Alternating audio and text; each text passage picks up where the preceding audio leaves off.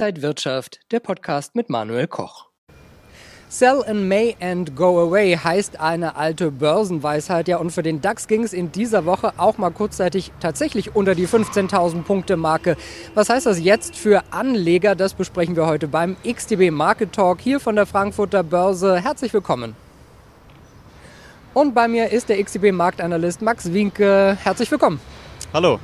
Was hat es mit Sell in May auf sich? Sell in May and go away heißt der Spruch ja und bezieht sich auf den Zeitraum von Mai bis Oktober, in äh, dem es ja an den Märkten im Durchschnitt äh, deutlich schlechter ähm, verläuft als in den sechs Monaten zuvor. Das äh, Thema ist also, dass man sich in den Sommermonaten eher zurückhält und dann zu einem späteren Zeitpunkt nochmal äh, zurückkehrt und investiert, wenn die Renditen vielversprechender sind. Man muss aber auch sagen, dass der Spruch äh, mindestens bis in die 1930er Jahre zurückgeht. Was heißt das dann? Wie viel, wie viel Wahrheit steckt noch in Sell in May drin? Also wenn man jetzt mal die Entwicklung vom Mai sich nochmal anschaut, die ersten Handelstage, da ging es ja auch relativ stark nach unten bei den meisten Indizes. Dementsprechend äh, könnte man den Eindruck gewinnen, dass man sich da durchaus hätte äh, dran halten sollen. Aber ähm, ja, DAX, wie schon angesprochen, kurz mal aus der Seitwärtsphase ausgebrochen, 15.000 Punkte Marke mal kurz unterschritten.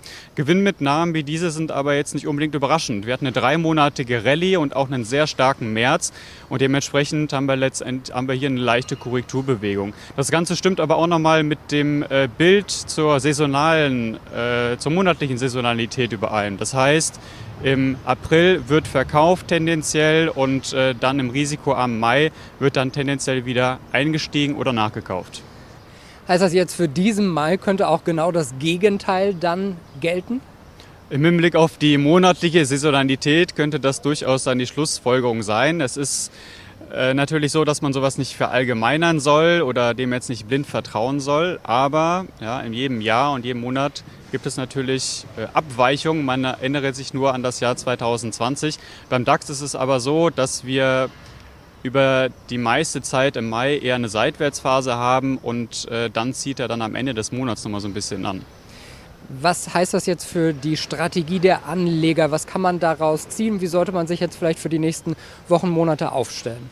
Die Weltwirtschaft ist im Erholungsmodus. Die sich Unsicherheit um die Pandemie bleibt aber noch bestehen. Äh, die Bullen, die setzen natürlich jetzt auf eine Wiedereröffnung nach den Lockdowns, dass die Wirtschaft wieder boomt und die Unternehmensgewinne dann auch im zweiten Quartal nochmal äh, ordentlich anziehen. Die nächsten Zahlen wird es ja dann im Juli geben, während die Bären damit argumentieren, dass die Inflation anzieht, sich äh, der Wiederöffnungsprozess verzögert und die Unternehmensgewinne dann vielleicht schwächer ausfallen. Ähm, vielleicht ist es auch irgendwo was dazwischen. Das hängt aber auch von der Region ab. Europa liegt da ein bisschen äh, zurück gegenüber den USA.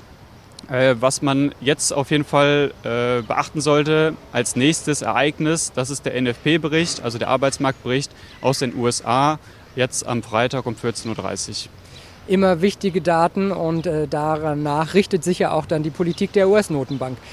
Vielen Dank, Max Winke, Marktanalyst bei XTB, für diese Einblicke. Und liebe Zuschauer, danke Ihnen und euch fürs Interesse. Das war der XTB Market Talk hier von der Frankfurter Börse für diese Woche. Mehr Infos gibt es noch auf xtb.com. Alles Gute und bis zum nächsten Mal. Und wenn euch diese Sendung gefallen hat, dann abonniert gerne den Podcast von Inside Wirtschaft und gebt uns ein Like.